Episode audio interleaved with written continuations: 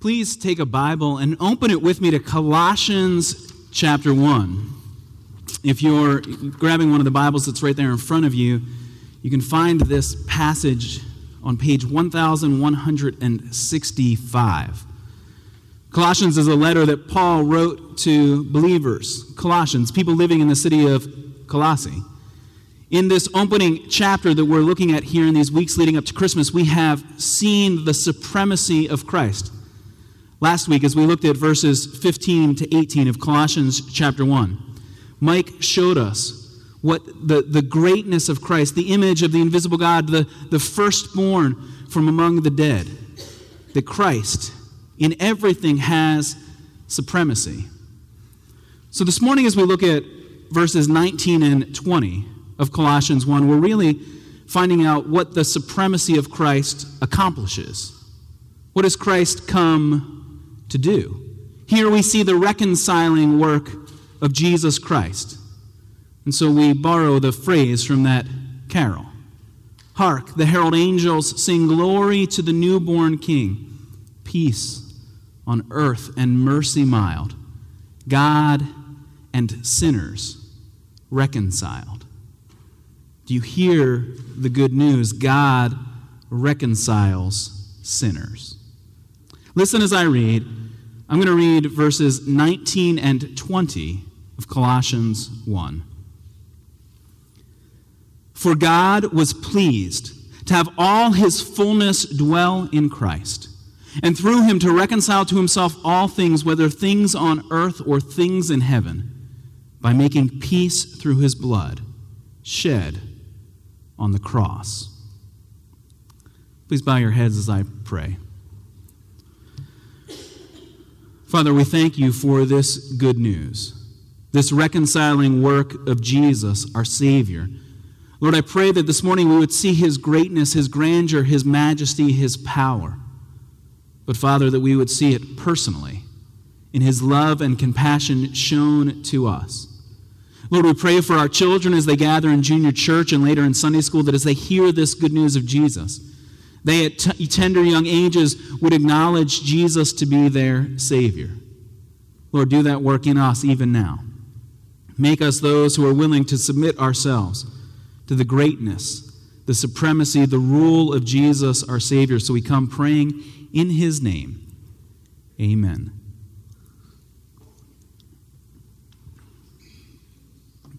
Jose Sokoloff, an advertising executive, was handed his most challenging assignment.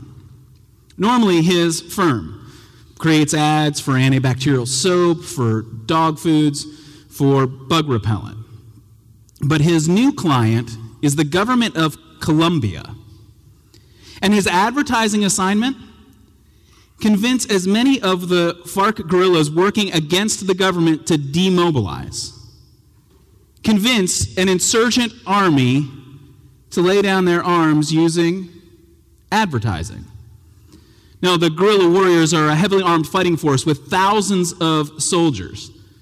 They're what you and I would picture when we think of guerrilla warriors, men and women in army fatigues in jungle encampments. As an advertising agency, Jose and his team begin to do some research. They interview former guerrillas, those who have walked away from the fighting, those who have survived. And they begin to look at the data available to them through these interviews. And they discovered that there's one time of the year when, more than any other season of the year, when the guerrilla warriors will walk away from the fighting. Guerrillas want to be home for Christmas. So they decide to do something completely unexpected. They don't simply broadcast propaganda radio into the jungles. They've been doing that for years without success. He decides they, he, he, he, the, the advertising agency says, says, we want to capture their attention in a totally different way. So they decide to put up Christmas lights in the jungle. Right? They, they create gigantic Christmas trees at nine strategic locations.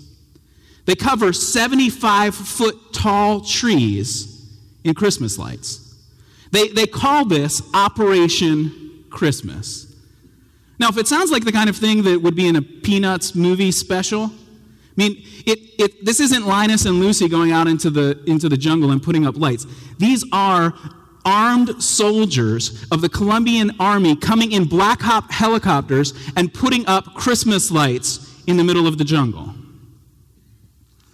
Now, the trees are meant to capture the attention of the guerrillas, make them think, what in the world is happening here?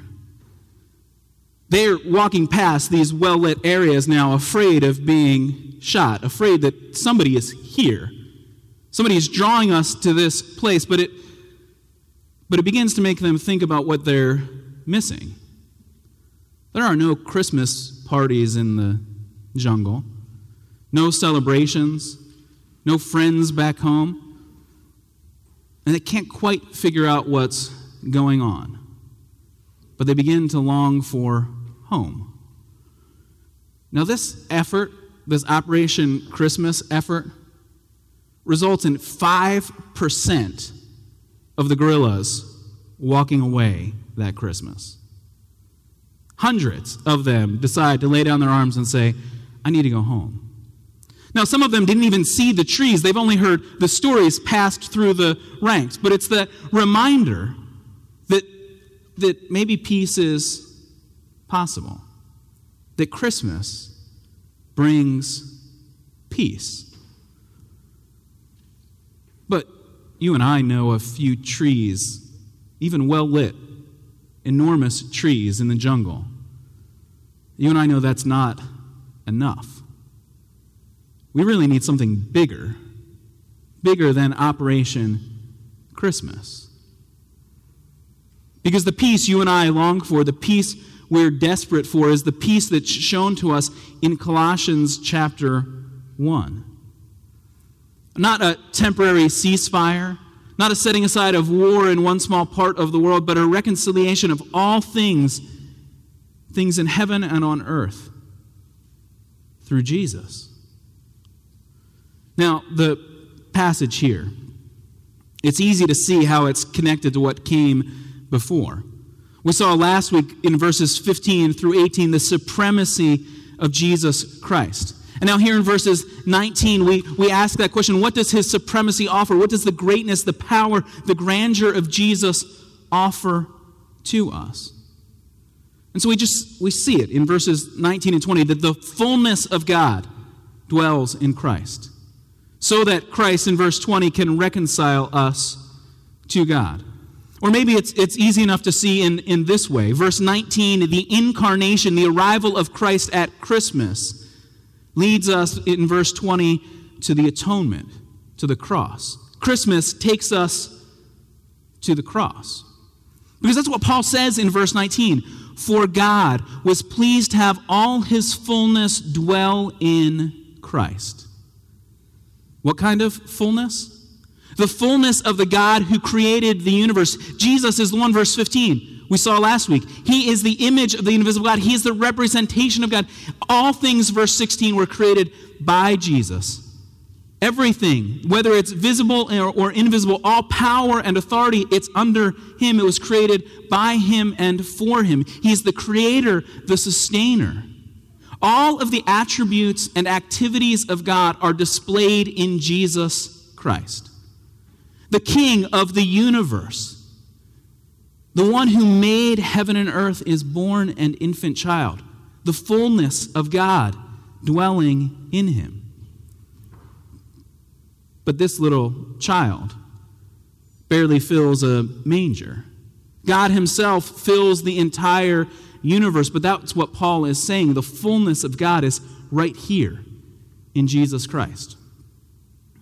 Now, if you, if you came to visit me right now, you'd find a dumpster in my driveway because the, we're doing some work to, to renovate at the house. There was a leak in the bathroom, and so, so there's a dumpster for, for the damaged parts to, to be thrown into the dumpster. But on the side of the dumpster is a Bible verse. Now, you put a dumpster with a Bible verse in a pastor's driveway, and I have to look it up, right? Jeremiah 23, verse 24. I think to myself, well, I know Jeremiah 23, there's something about bad shepherds. And I only remember that because Jeremiah 23 and Psalm 23, and they're both about shepherds. And, and so somewhere in some exam I had to take somewhere along the line, I, made that connection. But I'm thinking, what does that have to do with? So I had to look it up. Because if you put a dumpster with a biblical allusion in my driveway, I'm going to need to know what are we talking about. So when, you, when, I, when I turned to Jeremiah 23 24, this is, this is what I read. Can anyone hide in secret places so that I cannot see him? declares the Lord. Do not I fill heaven and earth, declares the Lord. So you get the, the pun. You may fill this dumpster all the way to its brim, but the Lord fills heaven and earth. I mean, it's a pretty bold claim for a dumpster company to make. That the Lord Himself fills heaven and earth. But Paul is telling us when Jesus arrives, the tiny, helpless child, it is the declaration that the fullness of God, the God who fills heaven and earth, the God whose greatness and expanse cannot be contained, is right here in our midst. Jesus, the Savior, has come. God was pleased to have all his fullness dwell in Jesus Christ. And, it, and it's important for us to notice here because you might, you might walk in and think, like this all this talk about jesus you know it's great at christmas. I love the carols. You know i, I love wandering into church at this time of year. There's, there's, there's, something, there's something nostalgic something hopeful. And yet you think but deep down it really seems like kind of a nonsense fairy tale. God was born as a baby. Like it, it doesn't all seem to work. And, and, and don't we know as, as modern people how, how this story was kind of added to in years and centuries to come. That's what we might think. We might think that this, this claim that Jesus is the Son of God was something that was added, even maybe three or four hundred years after the time of Jesus. That Jesus was just an ordinary guy, but then later on the church thought, you know what, this would be a much stronger message if we made him God. And yet, notice, notice here how, how this passage, which is likely a hymn or a creed, a statement of faith that the church made, that, that here we have the divinity of Christ thrown in our face again and again. Jesus is the image of God in our midst. He is the one who created all things. The fullness of God dwells in Jesus Christ. And, and, so this is either a hymn that the church was already singing, or it's one that Paul wrote and sent it to the Colossian church. But right at the core, what I want you to see is right at the core of the Christian faith is the claim that Jesus, the child born at Christmas, is the Son of God, God in our midst, God in the flesh. The fullness of God dwells right here. And so we have to throw aside that kind of historical nonsense that says this is something that was added much later. No, this is the cent- cent- at the center of the message of Christianity that Jesus is God Himself, the fullness of God dwelling in Christ. But even that language of dwelling, that language picks up on, on Old Testament themes, themes from before the time of Christ when God dwelled with his people. In, first in the tabernacle, the, the temporary temple, the big tent that they took around as a, as a place of worship. And then later, God would dwell with them in the, the temple itself. It's the language that, that God speaks when, when he has rescued his people. In the book of Exodus, he's rescued them. And then he tells them, I will be with you. In Exodus 29, in verse 45, we read God himself saying, Then I will dwell among the Israelites and be their God. They will know that I am the Lord their God who brought them out of Egypt so that I might dwell among them. I am the Lord their God. God is here with us in our midst. That's what, that's what the language of dwelling, abiding, being with us means. It's the language then that the New Testament picks up, not only here in Colossians, but think of the way that, that John announces to us his gospel. The good news of what God has done for us in Jesus Christ. That Jesus, the Word of God, has come. And in John chapter 1, verse 14, a familiar verse, the Word, Jesus became flesh and made his dwelling among us. We have seen his glory, the glory of the one and only who came from the Father, full of grace and truth. Jesus has made his dwelling among us. That's the kind of language that we're being given here that the fullness of God dwells in Christ who is here in our midst. And so we see in this passage the incarnation, the arrival of Jesus, Jesus becoming a man. And the incarnation in verse 19 prepares us for the atonement in verse 20. Because Jesus is here with the fullness of God dwelling in him to do what? Look at verse 20. To reconcile to God all things. Jesus has come to reconcile to God everything, whether things on earth or things in heaven. Do, do you, see, do you see the way that, that, that these verses, that, that they're, they're all encompassing? That all of the fullness of God dwells in Christ in verse 19. And now all of the all of the universe, everything that there is is being reconciled to God through Jesus Christ. To be reconciled, to be restored into relationship, for things to be brought back into harmony, for peace to be here. God is reconciling us to Himself. So verses 15 and 18 showed us the supremacy of Christ, and verses 19 and 20 show us the sufficiency of Christ. He is sufficient to save. Everything he is and does is enough to rescue us. And notice that the, the rescue that comes here, the, the reconciliation that comes, it comes from God. It is done by God.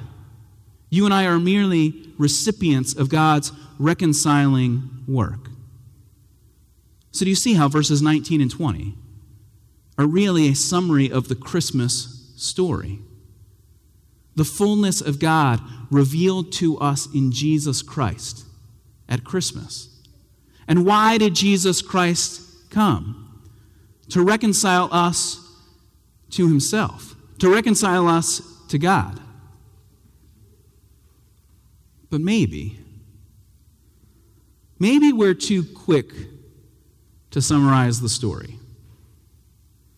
Maybe it's, it's too quick for us to say, I got it. I remember the story of Christmas. You told us last year. And actually, you reminded us last week and the week before that. I've got it. God comes, He saves, and we kind of move on. Because look with me here at the assumption that Paul makes between verses 19 and 20. He assumes something has gone radically wrong. I mean, look at how verses 15, 16, 17, 18, and 19 are all positive. If we recognize that Jesus is the image of God, if we recognize his power in creation, if we recognize that he is the one who holds all things together, if we understood that He is the head of the church, if we saw the resurrection of Jesus from the dead, if we saw the fullness of God in Jesus Christ, then why would we need reconciliation? Shouldn't everything be good given verses 15 through 19? The King of the universe is showing his unlimited power, his love, his mercy, to us. See, the assumption that Paul makes, and he's explicit elsewhere, even in this letter to the Colossians, but the assumption that Paul makes between verses 19 and 20 is oh no, something has gone horribly wrong. The Savior who made the world in goodness, the one who has, in his perfect love, sustained us finds a world broken by sin. Broken by your sin and mine. See, when we get to the, the language of reconciliation, you and I should say, What has gone wrong? Who messed this up?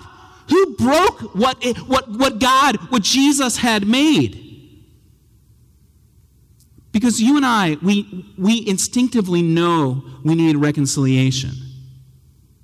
We, we know that the world isn't the way it should be. We see the brokenness around us. Even in the beauty of Christmas, we feel the longing for what once was. We feel the brokenness of relationships, loved ones who are gone. And, and we think this can't be what's, what's here. This can't be all that was meant to be. But what went wrong? We rebelled against God. We sinned against God. We destroyed our relationship with God.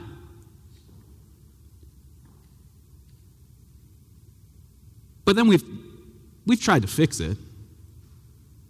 I mean, there are, there are lots of ways we can go about dealing with, with the brokenness we see around us. Perhaps, perhaps for you today, your, your way of, of dealing with the brokenness is to, is to set aside all that we've read, to set aside all these claims of Christmas and just say, it can't be true. And that sounds like nonsense.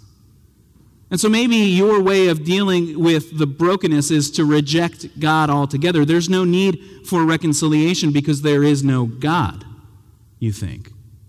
This is just the way things are. This is the best we could hope for. But you know what? We've, we could make it better. I mean, maybe your hope is in technology that we'll be able to make the world better tomorrow than it is today. Maybe your hope is in education. If we can, if we can change the broken systems, the way that people think that is, that is wrong, we can make, we could fix the world. Maybe it's science that, that, that some sort of breakthrough will show us, show us an advance that we can make. Maybe it's politics. If we can just get people to act and do the right things, then we can, we can fix it. But maybe today you don't see a need for reconciliation because you don't think there is a God to be reconciled to. Or maybe your attempts at reconciliation are, are much more pious. Maybe you have acknowledged that there is a God. And you've said, I've got to do everything I can to fix what I broke, to get myself back in the right relationship with God. Maybe your motivation, even for, for being here, is, is to, to say, what could I do to make things right?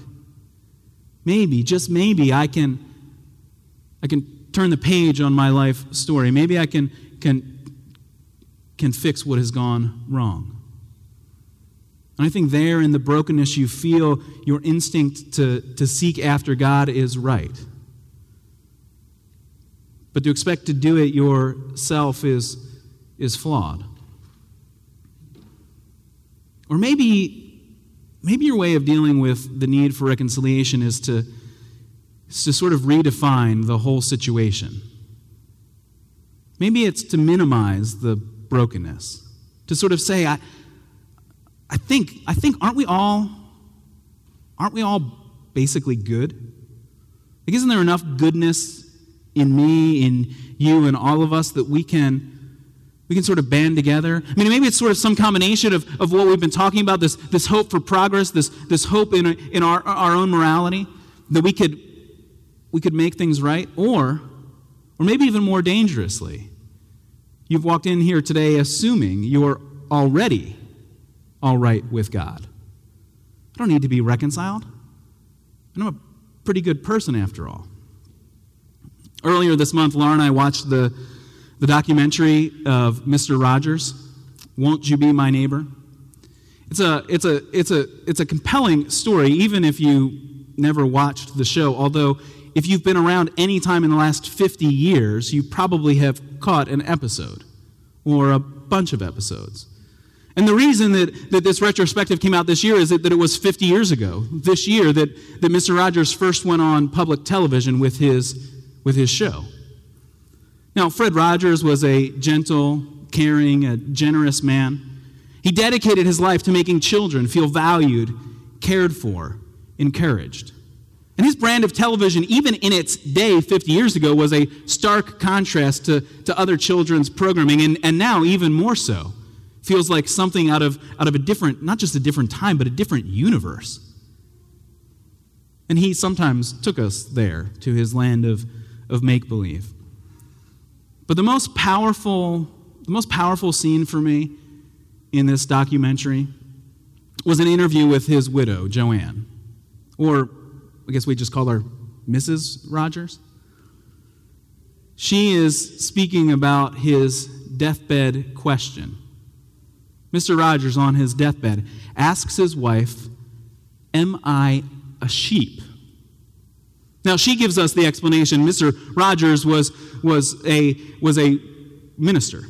He was a minister in the city of Pittsburgh. And, and in the Gospel of Matthew, Jesus tells his disciples that at the day of judgment, that, that everyone will be separated. The sheep from the goats. The sheep go to heaven, the goats go to hell. And so here he is on his deathbed asking his wife, Am I a sheep? He's asking that question Am I good enough? And his wife looks at him and answers If anyone is a sheep, then you are. Now, it's possible the conversation was much longer. It's possible she even said much more, and the, the filmmakers just edited it out. But the message in the documentary, at least, is one that maybe you walked in here assuming was true. Good people go to heaven. And if we're making a list of good people, wouldn't Mr. Rogers be on that list? See, good people, we assume, go to heaven, but bad people don't. That's our assumption. And so there's a, there's a sadness in that question. Am I good enough? Because Mr. Rogers, who we universally acknowledge as a good man, some of us would say he was too good, it can't be real, right? Or his goodness, it was, it, it was, it was distorted. He, he gave children a, a wrong view of that. We, but we all agree he was a good man in that cultural sense. And so if Mr. Rogers is left asking that question at the end of his life, Am I good enough? Then what about you and me? If we were to ask that question, Am I good enough? And sadly, the answer that Paul gives us, the assumption, the theological declaration that is, that is there between verses 19 and 20, am I good enough? No. No one, no one is good enough. No one can stand before the God of the universe and say, Look at what I have done. You can't point to your wall of Emmy Awards, the accolades, and the, the, the honorary degrees that you have achieved and say, Look at what I have done. We need God to reconcile us to Himself. We need God to intervene. But the good news is that is what this passage is telling us God has done. Look again at verse 19. God was pleased to have all his fullness dwell in Christ, and through Christ, verse 20, and through Christ to reconcile to himself all things, whether things on earth or things in heaven, by making peace through his blood shed on the cross. Do you see what is being told to us? The, rec- the reconciliation you and I need is a reconciliation that, is, that comes from God. God reconciles to himself. God brings peace, not by flashing lights in the jungle, but by sending his son to give himself for us. God reconciles us through Christ. Reconciliation, then, is a, is a work that has already been accomplished. God reconciled us through the blood of Jesus shed on a cross. You see, Jesus has accomplished what you and I could not. There is, there is no goodness left in us that would merit our own salvation. We are enemies of God, rebels against his love and command. We have taken the goodness of creation and, and used it for our own advantage. We have distorted his loving purposes in selfish ways by shaking our fists in his face and saying, I do not need you. And if left to reconcile ourselves, you and I would come up with foolish plans with ways to make ourselves feel better. But in the end, we would be left with that lingering question was it enough? Am I good enough? Have I gotten myself in? The cross answers that question Am I good enough? No! Your sin sent Christ to the cross. Your sin needed the atoning sacrifice of Jesus Christ, his blood poured out. You could not fix yourself. There is no scheme you could, you could come up with to, to move forward. The blood of Jesus Christ was necessary to purchase your salvation, to reconcile you to God, but God has done it.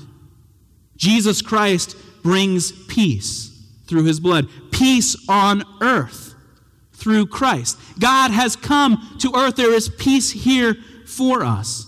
Jesus has earned the victory. He answered the question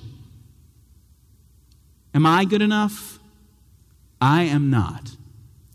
But is Christ good enough? Yes, he is the image of the invisible God, the firstborn from, from all creation. He created all things for himself. He holds all things together. He is the head of the church. He is the firstborn from among the dead. He reigns as the king of heaven. Is he good enough?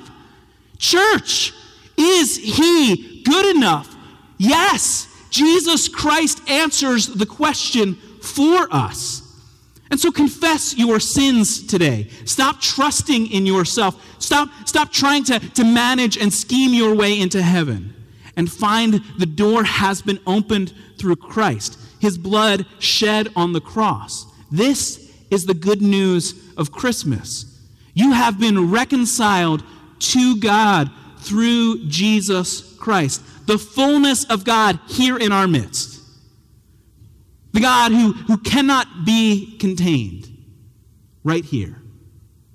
The God who reconciles us to himself. There is nothing in this universe outside of the reconciling power of Jesus Christ. There is nothing that you have done that Jesus cannot overcome. His blood shed for you. Jesus Christ made peace through his blood shed on the cross. Let me pray for us this morning.